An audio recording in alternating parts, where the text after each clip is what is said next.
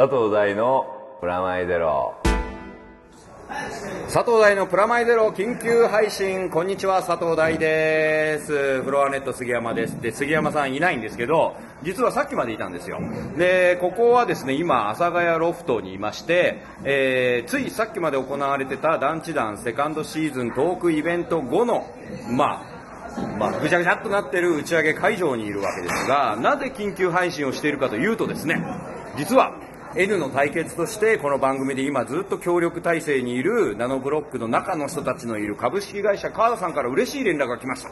というのもですね、6月16日、17日に開催される東京おもちゃショーのナノブロックブースでですね、ここを何ヶ月にわたって放送している時に僕が提出していた団地があそのままじゃないんですけどプロのナノブロックの中のビルダーの方にダウンサイジングというかですねちゃんとあのブリスターに入るようなサイズにしてもらって限定100個えーとある団地というタイトルで販売されることが決定しました。イエーイ！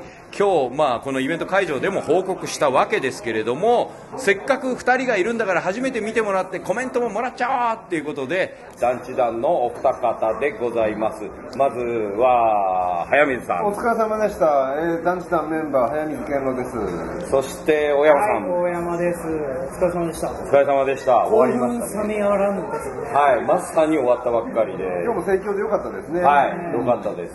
そしてですね、ナノブロック、その感想とかどどうでした？どういやもうね、写真で見てた時から興奮はしてたんですけど、はいはい。やっぱ実物を見て、はい。細部を見て、あそのね、しかも大さんが作ったやつじゃなくて、プロの、はい。なんだっけモデラーじゃなくて、なんて言うんでしょう。ビルダー、はビルダーが作った、うんうん。そのすごい細部を、うん。途中なんか想像を、ね、上回るような、な細かいところにこだわって作ってるじゃないですか。はいはいはい。あれはね、やっぱちょっと本物見たらびっくりしましたね。そうね、あれ自分で作ってみたいなのがもちろんあるんですけど、はいはいなんかね、そういうなんていう自分でゼロから作るっていう、うんなんかなんか新しいものにも挑戦してみたいなのも含めて、ナノブロックに強い興味を持ちました。ありがとうございます。そして、うるさ、嘘です。でもでもねいや、そんなにちょっとなんかそんなになんかちょっと言いたいですそうあの正直、はい。写真見た時はいは、はあだこれ違うんじゃないのと。なるほど。うん言って3ます階建てじゃないかと。はい、少ないです3ね。階建ての団地なんてね、んないんですよ。はだと思ったんだけど、はいだから、あのプラスマイナスゼロはい聞いた後、僕もなるほどちょっといじったんですよ。おおありがとうございただます。4階建てを作ろうとした。うん。うん。できない。だからね、分かっていただけましたか？あそう。はいあやっぱね、ええあのプラプラスマイナスゼロになったは前回、前々回で、やっぱりその手を動かして作ることが大事さって言ってたじゃないですか。はい分かって、ねうん作ってみて初めて分かったんですけど、うん。4階じゃはい成り立たない団地のシルエット。だからナノブロックっていう素材が規定している、はい。何かこう作り方っていうのがあるんだなっていうのは、自分がちょっといじってみただけですぐ分かって、だから3階になるべくしてなったんだな。っていうのがうん一つの感覚団で地を団地楽しめるものは回数ではなかったんそう。だ。で僕に返ってきた 衝撃はそこ。だから4回今までだから回数が僕は重要だと思ってた。はいはいはいはい。構造とか回数とか重要だと思ってたんだけど、はい。ナノブロックで作ると模型にした時は、うん。そこじゃないんだ、うん。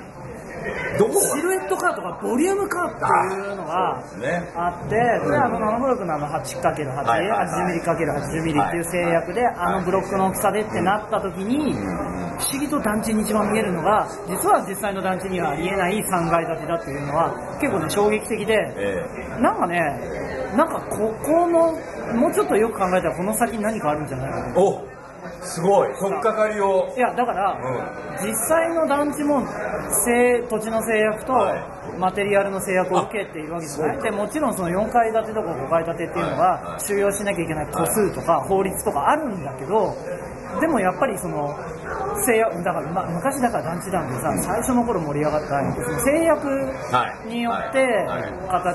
はい。制約が形になってる、はい。でいうとそれはすごい感じますね。だ。から団地の原点なんじゃないかなっていう気がした、逆にブロックを作って原点に近づく。だから模型と違うっていうことですあ確かに。だから縮小すればいいで、シフトキーを押してビーって縮小するっていうもんじゃなくて、そうなんですよ。そうブロックで作るっていうのはこういうことなんだ、うん。で、どこを気使えたら団地に見えるかっていうのをもう一回自分で見つめ直すみたいな意味でもこのナノブロックとある団地をですねぜひ買っていただきたいなと思うわけですよ。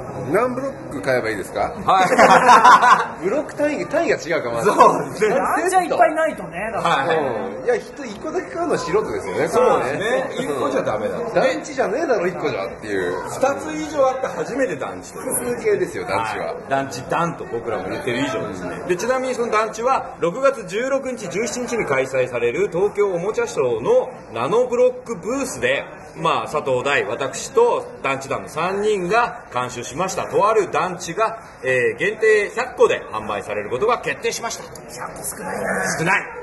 だからいっぱい売れ残っ行かないと いやいやいや売れ残らないように俺らも行くぞっていうことで、えー、16、17日に50個ずつでしかも値段は1000円ぽっきりなので詳しくは商品の写真など番組のウェブサイトに載ってるので見てくださいと。